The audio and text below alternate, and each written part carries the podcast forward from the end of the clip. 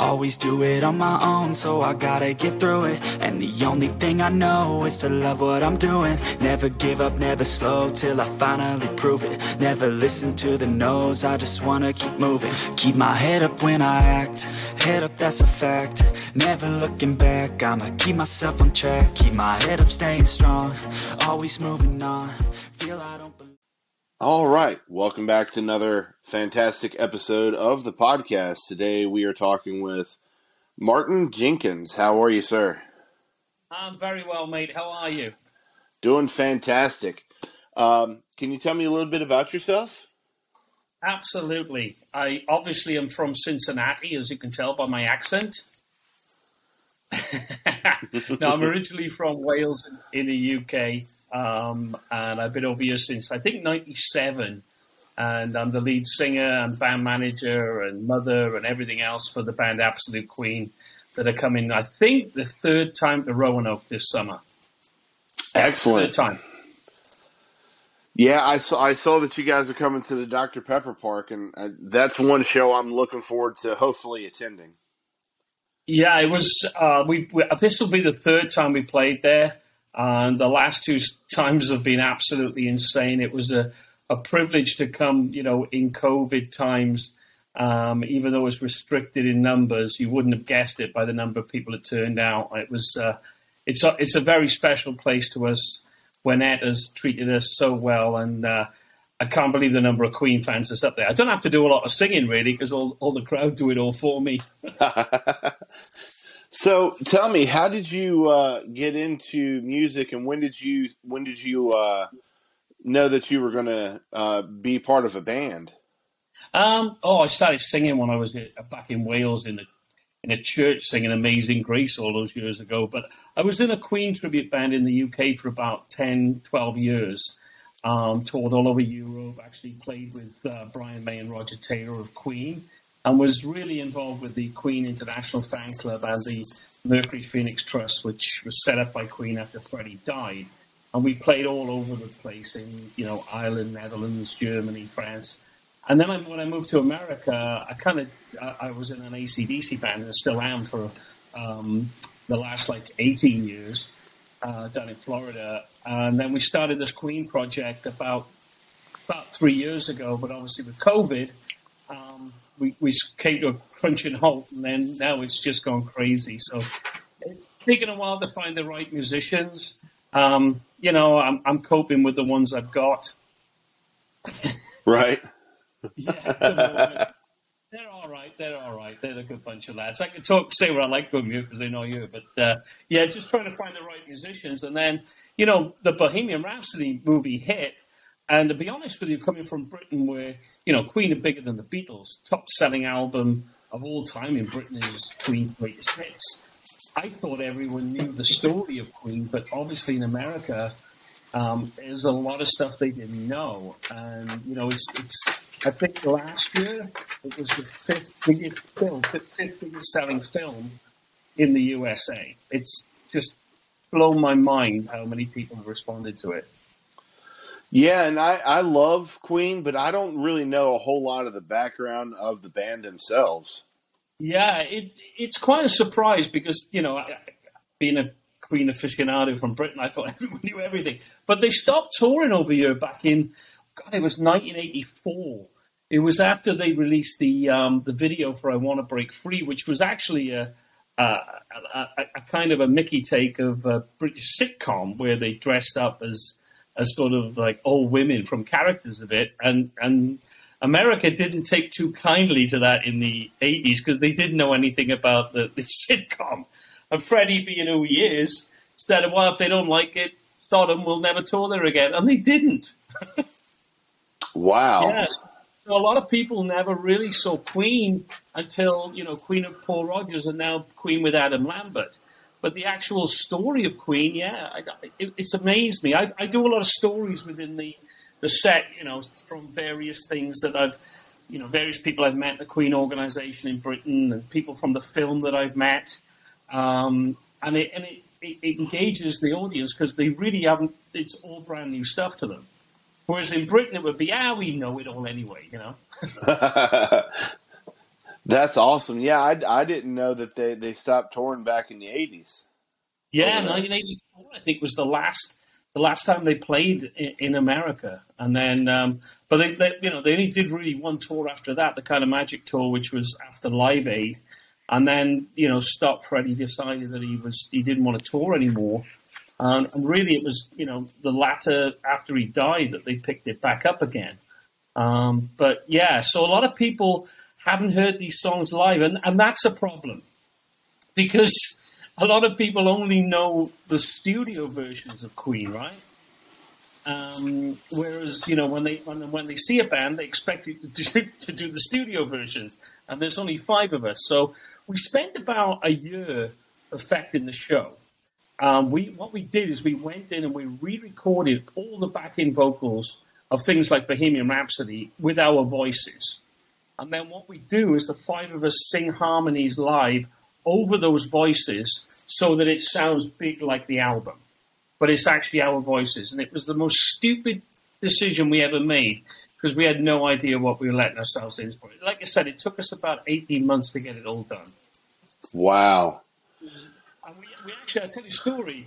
We actually got hold of our, our keyboard player engineer, who's a Pro Tools instructor, and he managed to get hold of the original tapes of um, Bohemian Rhapsody uh, from the studio, individually tracked, so they weren't mixed. So the problem you've got with someone like Bohemian Rhapsody, a lot of it is harmonies, but a lot of it is actually vocal lines, individual vocal lines, but you can't pick it out if you're listening to the whole thing. And I'm in the studio recording things, and then all of a sudden, I'll hear Freddie's voice go, "Oh damn it, I messed that up. Let's do it again." And it freaked me out completely because we had everything. We had all the tracks that they did, but we didn't know which which to copy and which not to copy. It was really weird. Wow. Through the cans, yeah, yeah. We got permission to use them um, to to develop it, but yeah. So now when we play, you know, we we can sound like not, not obviously not like Queen. We, we, it's our voices, our five different voices, but they're all stacked on top of our live voices, so you get the full Queen sound like it is on the record. That is so cool. Yeah, it was. Well, it, uh, in hindsight, I think we bit off more than we could chew. Isn't this thing like bicycle race? Right, it's three minutes long. It took us three months to do because they were just incredible at doing backing vocals. You know all those stacked harmonies and stuff. But you know, there are a few Queen bands out there, but they tend to do the four-piece live versions, and we just wanted to offer the crowd a bit something a little bit different. I've done the four-piece live, you know, back in Europe, but I wanted to make it more like a studio, you know, um, quality production that we do. That's awesome. Yeah, um, it's, it's gone very well. Yeah. Where where have you guys toured? Uh, like what what was some of the venues? Um, well, we, we mostly do at the moment. At the moment is crazy. We've got we've got sixty one contracted gigs to the end of the year already, and it's only March. Um, we we can't keep up with the demand. A lot of places we play are, are sort of festivals, um, casinos, places like Dr. Pe- Pepper Park, you know, what I would call a town festival. But in Florida and Georgia, we play a lot of these private communities as well. These these huge developments that have theaters of a thousand, fifteen hundred, but they're private. Uh, we play a lot of those as well. And you know, the age group for Queen at the moment is from like God, like seven to ninety-seven, because of this movie. It's it's crazy.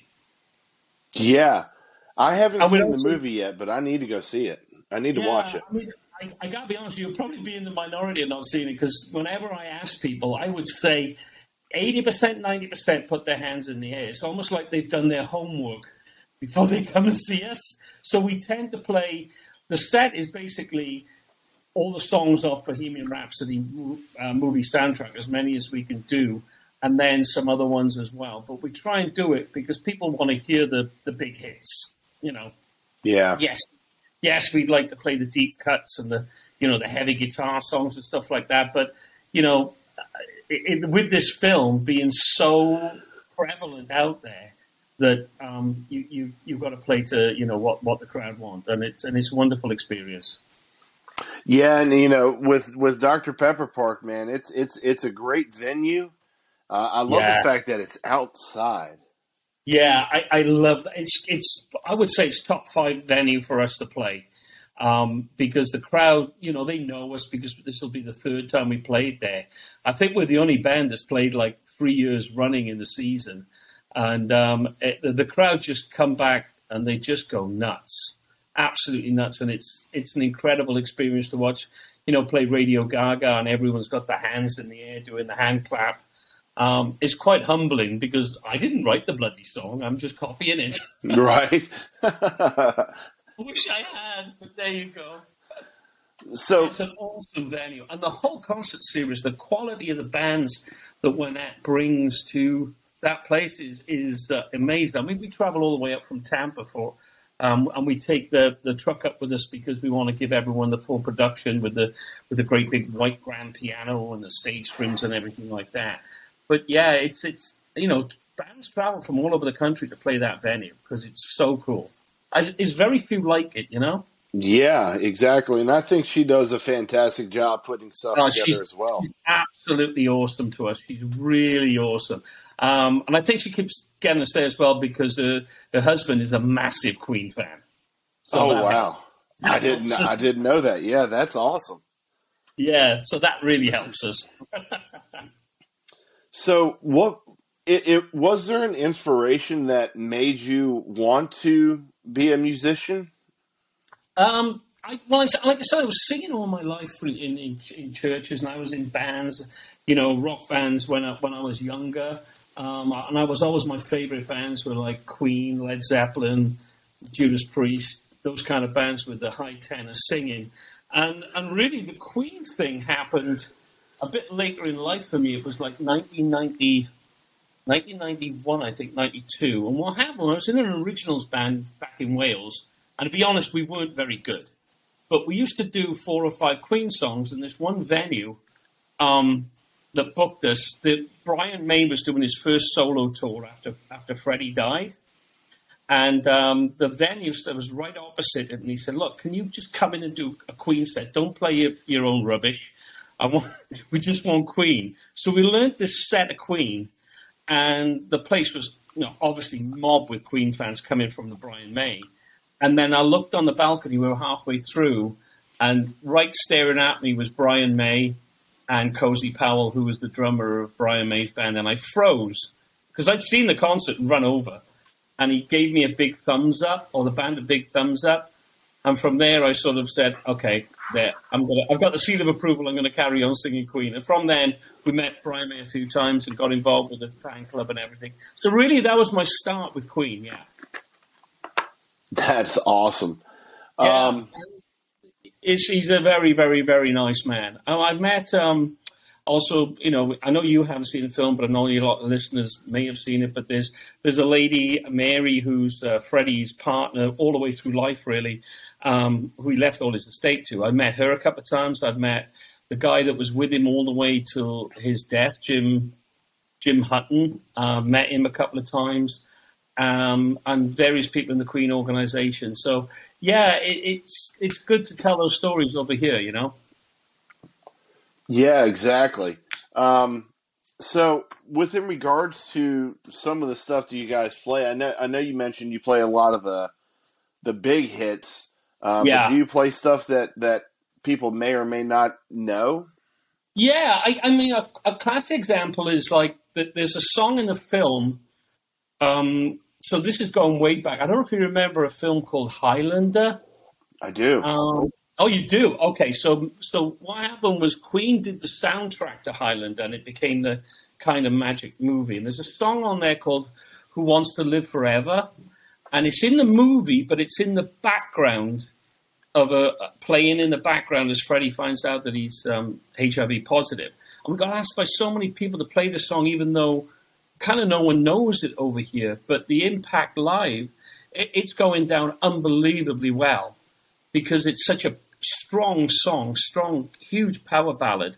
Um, that's an example of, of, of us doing stuff that you know we want to do but but we got so much requests on social media to do it we ended up doing it and also there's a medley we do um, which is a deep cut from night at the opera which is um, uh, Death on Two Legs, and Seven Seas Rhye, and now I'm here.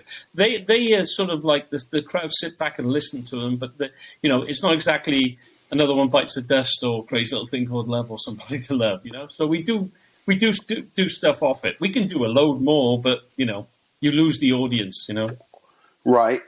Um, I'm curious. What do you think the best Queen song is?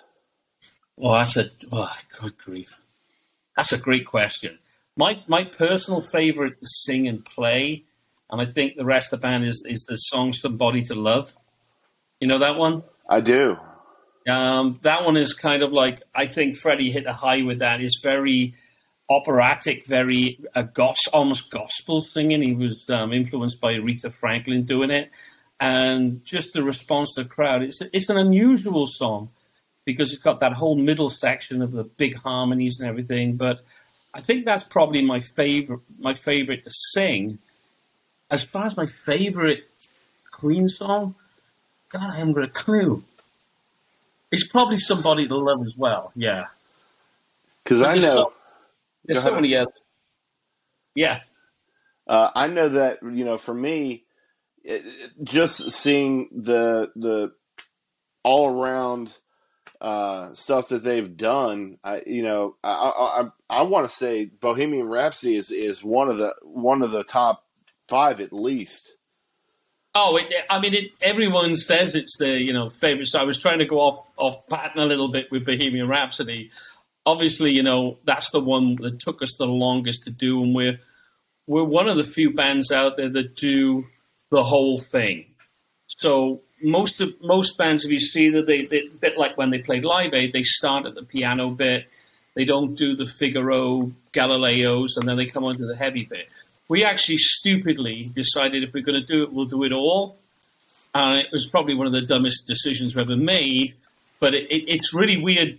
I got to tell you, when we play it, it's it's like the band and the audience connect, and we go through it together because they know we haven't got 250 voices up there. We need everyone singing. But yeah, it's a, it's probably the the highlight and the most special part of the night is when we do Bohemian Rhapsody. Yeah. So I've, I've talked to a, a few tribute bands uh, yeah. over the past, but um, when you guys do perform, do you guys perform in like what they wore? Yeah. So I was very lucky when in Britain I had a um, a connection over there to a costume designer. So uh, I I got jackets made like Freddie wore on the last tours, the the yellow jacket, you know, yeah, famous yellow jacket and he had like a red and white version. Then I got something from the set at the 80s when it was like a, a, leather jacket version. I had exactly that one made. So I try and I try and um, look look like him and try and do some of the moves, but no one can really do what he do, does. But then in between the songs, I kind of resort to myself. Um, some guys try and stay in character as Freddie, but because I'm telling so many stories, you know, that are interesting stuff, I, I, do that myself. So it's a little bit different. But our Brian May has got the curly hair and the, he's got three of the Brian May guitars and, you know, the white shirt and everything. Um, and then we got the big white piano as well on stage. That there's five of us that actually perform. I can't play piano, but we have a, a guy that plays piano, sings, and plays guitar on some. Queen, when they played live, always had another person in the band called Spike Edney who doubled up on the keyboards and did rhythm guitar. Because um, when Freddie was singing, obviously prancing around, he couldn't play the piano at the same time. Right. So we got five of us on stage doing it. We try and look, especially me and the Brian May, try and do it as best as we can. But I mean, you know, no one's really comfortable being Freddie. He was such a bloody one off, you know? Yeah. yeah. Yeah, he was definitely a character. Yeah, and I kind of like you know almost like take the Mickey out of myself doing it, you know. But um, yeah, it's it, you know I got enough to do to sing this stuff, but without everything else because it's a challenge. You said it earlier on. You said like the diversity in the Queen songs is crazy. You know, I mean, you've got Crazy Little Thing Called Love, which is like a country and western thing. You know, you've got Bohemian Rhapsody, which is opera, heavy rock, and a ballad all in one song. Yeah. So it's it's really up and down the scales. It's uh, it's a joy to sing, but it's also absolutely terrifying. I can only imagine. But, you know, it sounds like when it comes to tribute bands, you, you got to put a little bit of yourself into what you're doing. Yeah. Yeah. I, I think, well, it, it's, and I think as well, because I come from Britain with the accent and everything, and I got the stories, it's sort of slightly different. Whereas if you're doing a tribute, you know, and you got a thick Louisiana accent speaking as Freddie, it'll sound a bit daft. right. So, what what venues do you guys have in coming up other than Dr Pepper Park, which I think oh, is in um, May, right? Yeah, we just we just played um, we just headlined SeaWorld Amphitheater down here in Orlando. Um, this weekend we got three shows. The one on Saturday is sold out. That's like the four and a half thousand at the Mizner Amphitheater over in Boca Raton. Um, next month we got a couple of corporate things there, but next month we go to this. This is kind of cool. I don't know if you know, but it's the Queen's Jubilee in Britain for 75 years um, as Queen, uh, and, and it's on June the third. And we've been asked to go to the Cayman Islands, which is you know part of the sovereignty, to represent Queen as Queen playing to the island, and they're expecting like upwards of 10,000 to be there for that. It's a massive honor to be doing that for us. Wow, that's amazing. Yeah. So you guys are yeah. traveling pretty much almost around the world. Yeah, and after that, I think the next week we're going up to Canada to uh, Steinbach, which is near Winnipeg. We're out on the west coast as well, um, and then we got another one coming up. Um, I'm in the middle of final, finishing now up down in um, Peru in uh, Lima. Oh wow! Yeah, so it's it's kind of all, but we're, we're going to be up in Roanoke and Pennsylvania and New Jersey in the summer. Um, we're just finalising some more places up there now. Um, but the Roanoke one is a is it's a very special one for us. You know, I got to be honest. Now is that is that in July? Uh, you know, let me look up my trusty calendar, which is never right. I think it's. Um, I think the date of Roanoke is uh, be a look here a second. I know it's. I think it's June actually. Uh, it's it's actually June, June the twenty fourth, on a Friday night. Oh, that's awesome! I'll yeah, definitely have to put the word out. Yeah, yeah. I know. With, you know when it does the marketing and everything, and we've already had so many people have said they're coming back. You know, can't wait to see us, and they've seen us. This will be the third time and everything. It's uh, it's a very special night for us, mate. It really is. Now, do you do any kind of meet and greets at some of these venues you yeah. go to? Yeah, always at Roanoke. There's a little place on the side where we meet and greet and try and take as many photos. Um, and the, the first time we played there was pre-COVID. We had a, a thing to sell. You know, we sell some T-shirts. Um, and the line was, we were there. This is no word of a lie. We were there for two and a half hours after the show signing photos and meeting everyone and taking photos with all the kids. There was so many kids that it was it was an incredible experience. Wayne had to actually say that you have to go home now. That's enough, you know. That's yeah, cool that you guys do that. Yeah, two and a half. Well, you know, we we love to meet everyone. Uh, we try and after, straight after the show, we kind of say, look, we'll meet you outside and take photos with us, and you know, come and meet us. And it's a very you know, we're very open. I think because I do talk a lot to the audience throughout the show with the stories and everything, I think they don't feel like, you know, they feel very much enamored to us that they come and meet us and, and speak to us, and, and we love to hear them. One story for you, mate, is two weeks ago, we were playing a place in Florida and a theatre, and I come out, I walk past this this lady. She must have been in her seventies or eighties, Indian lady. She looked like, and I thought she looked like somebody. Anyway, about 10 minutes later, she comes over to me. She's only Freddie Mercury's cousin. Oh, wow. Yeah. I've got a card. I've been emailing with her. She's been telling me stories about him. Um, yeah. Freddie Mercury's cousin lives in Florida. Can you believe that? That's wild. What a small world. Yeah, yeah. Yeah, she told me some great stories. It, it was really nice, but you never know who you're going to meet, right? that is very true. Do you have any stories that you could share with me and my listeners? Yeah, I'll, I'll leave it with this one. Um, so, where where Queen recorded uh, Bohemian Rhapsody was actually where I'm from in South Wales in the UK. So the studio was called Rockfield Studios, which is about 20 miles from where I grew up, where my family still are. Um, and about 15 years ago, me and my wife visited there. Um, we were just driving past, and the guy was who owns the place was outside. And I pulled over and I said, "Is this you know?" And he goes, "Yeah, coming in." And his name was Kingsley Ward, and uh, he was he's been the owner. It was the first residential studio. So if you see the film, your listeners that have seen the film, it's the bit where they're doing the Galileos and the Figaros, and they show a studio that's like a farmyard with chickens. Well, that's that's a movie set, but it's virtually identical to where Rockfield Studios is. You tracking with me so far? Oh yeah, yeah. So we went there and we were having tea with him and his wife, and he showed me around the studios. And then he pulled this barn door open, and there's this upright piano in the corner, old beaten thing. And he told me a story about this. He said, in, back when they were doing the, the track Bohemian Rhapsody, he got a knock on the door, four o'clock in the morning, and it's Freddie in bright pink pajama bottoms and a Donald Duck t shirt. four o'clock in the morning. He's asleep with his wife. And he goes, um, he always called people darling. He said, darling, Kingsley, Kingsley, I've got the music for this section, but I need you to record it now. And he's like, it's four o'clock in the morning. But you couldn't say no to him. And he wheeled the piano out because he wanted to do it under the moonlight. And he said, I'm there, the moonlight, the piano, six chickens going around their feet. And he watched him write the music to the middle section, which is I See a Little Silhouette of a Man, all that off the off the top of his head and recorded it on a little cassette recorder. Wow. He was the only person there that ever heard the first time that Freddie ever played it. And they were really excited about it. In the morning, they were all sat down for breakfast. They played it to the rest of Queen, and the rest of the band hated it.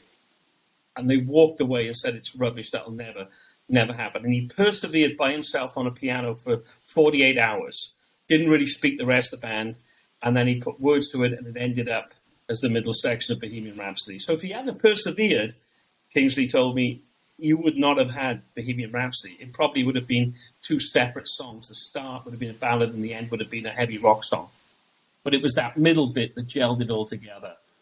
And I asked him if he'd sell me the piano, and I won't tell you what he said to me. that that is awesome. I didn't I didn't know that that he was that talented into into making music. I mean, he was an incredible pianist. He gets very little credit for it because of his probably the greatest rock singer ever, but incredible pianist. And uh, yeah, I mean, it, it's, it's, an amazing story. There's this beaten up thing, and there's actually a couple of photos on the internet that shows him playing that actual piano, and they used that as one of the pianos on the actual recording of Bohemian Rhapsody. Kingsley Ward told me, and that studio is very famous. Um, the two big uh, Oasis albums, which is the biggest, I think, debut album ever in Britain, they were recorded there. The band Rush recorded two albums there. Um, Led Zeppelin, Robert Plant recorded there. Um, yeah, big, big names recorded there. Yeah, Coldplay. Wow. Yeah, you two, you name it, have used this studio. Uh, and Queen did two albums, Night at the Opera and A Day at the Races there. And it's in a tiny little, I'll give you the end of the story. Uh, uh, two weeks ago, I was visiting my dad and um, I have a motorcycle over there, and I actually went past Rockfield and took a photo of it to remember it, and that was only two weeks ago. Wow. Yeah. I know, you know, it, it, it must be somewhat difficult to try to have the range that he had when he was singing. Yeah. I mean, I, I, try, I try my best, but, you know, this guy was just unbelievable. He could sing anything. I mean, from you know, vaudeville, the country, the heavy rock, the ballads, the gospel. I mean, he made his voice like could, could go anywhere. Um, I try my best, but I don't come anywhere near him. You know, I've got the upper tenor voice. I try and hit the big notes, but when I'm singing it, I'm like, you know, I hate you, Freddie. I hate you. I, I, you know, I'm looking at the upper tenor voice, and I think a lot, a lot of times, my passion for the music gets me through. You know. Yeah, and and and, talking to other people, you definitely got to have the passion for for it, and it sounds like you guys are all in. Yeah, I would say that that you know I've had this wanted to do Queen over here for you know since I've been over here, but finding the people that really want to do it is very difficult. And then these musicians that I had doing our other tributes, AC/DC and um, um, Def Leppard, that we they they approached me three years ago and said, "Why don't we do Queen?" And it was before the movie, and um, we we scoped it all out. And I said, "Look, if we're going to do this, we've got to do it properly." And then now, eighty percent of our shows are Queen, and we we can't fit in AC/DC anymore, such as the demand, you know. Yeah, yeah, and I didn't know, you know, until today that you guys had an AC/DC cover band. I mean, that's one yeah. of the yeah, Highway to Hell. We um, yeah, we we've been going for about oh god, seventeen years down in Florida, and we've been all over the place traveling as well. And I've had I've sang with Brian Johnson and and um, Cliff Williams out of AC/DC.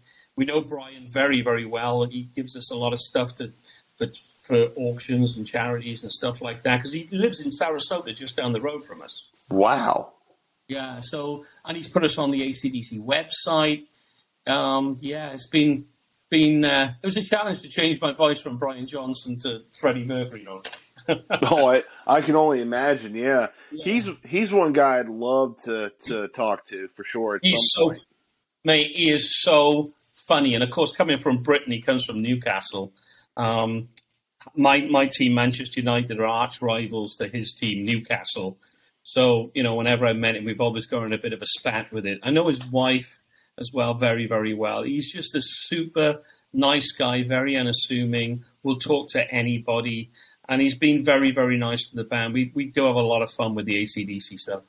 That's cool. I'll have to figure out a way to reach out to him. Yeah, he's, he's really, he's really, really nice guy. Very, very nice guy, he is.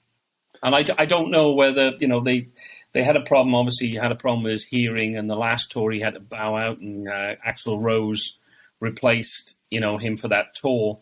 Um, and that, but they just released a new album last year, Power Up, and we do some songs off it. So he's still singing out there. And whether they play live again, I don't know. I mean, AC/DC is a strenuous show. It's it's hard going, and I think Brian now is 70, 75 or seventy six. Oh wow! Yeah, he's he's he's he's getting up there. He wouldn't like me to say it, but yeah, he's getting up there. Yeah, I'll, I'll have to figure out how to reach out to him. That's that's one guy I've always wanted to meet. Yeah, he's he's such a he's so funny, and he's done some great TV shows as well. You know, of recently with the Cars and meeting rock stars and stuff. You know, meeting Sting and Robert Plant and stuff like that. He's he's just a, a he's just such a down to earth guy. He's he's one of the nicest guys you could ever meet. So, are you guys on? I know you're on Facebook. I think. Yes, I mean, mostly if people want to want to get information on us, the best thing is the website, which is absolutequeenrocks.com, and then the Facebook is Absolute Queen Rocks as well. Excellent. So um, there's there's video, promotional video. There's us doing a, you know, if you're like, ah, they can't do Bohemian Rhapsody, go on there and we'll prove to you that we can't do Bohemian Rhapsody. Right. well, hey, we have, a, we have a go of it, yeah you you guys are amazing. I can't wait till you guys come up here. Um, I, I, definitely want to try to work something out where I can come meet you. Oh, you better after taking up an hour of my time when I could be in the pub. Right. right. Yeah, you, you owe me at least a pint, mate. You know. Very true. Yeah, well, Louise, I hope I hope we get a chance to meet you. I don't know. Maybe we'll get your ass up there to sing "We Are the Champions" with us. You know. There you go. Yeah, I'll definitely have to uh, get some tickets and, and come see you. Yeah, no problem at all. Get Waynet to give you a free one. Say I told you. There you go. that would be awesome. Yeah. But hey, I appreciate you taking time out of your busy schedule. I know you guys are going like crazy. Yeah, no problem at all. Uh, it's been really good, and uh, like I said, we can't wait to come up on the 24th and see everyone please come out and come up and say hello to us, and let's just have a you know a really really good night. Definitely. I hope you have a wonderful one as well. Yeah. Thanks a lot, my friend. You're welcome. I'll talk to you soon. Take care. All right.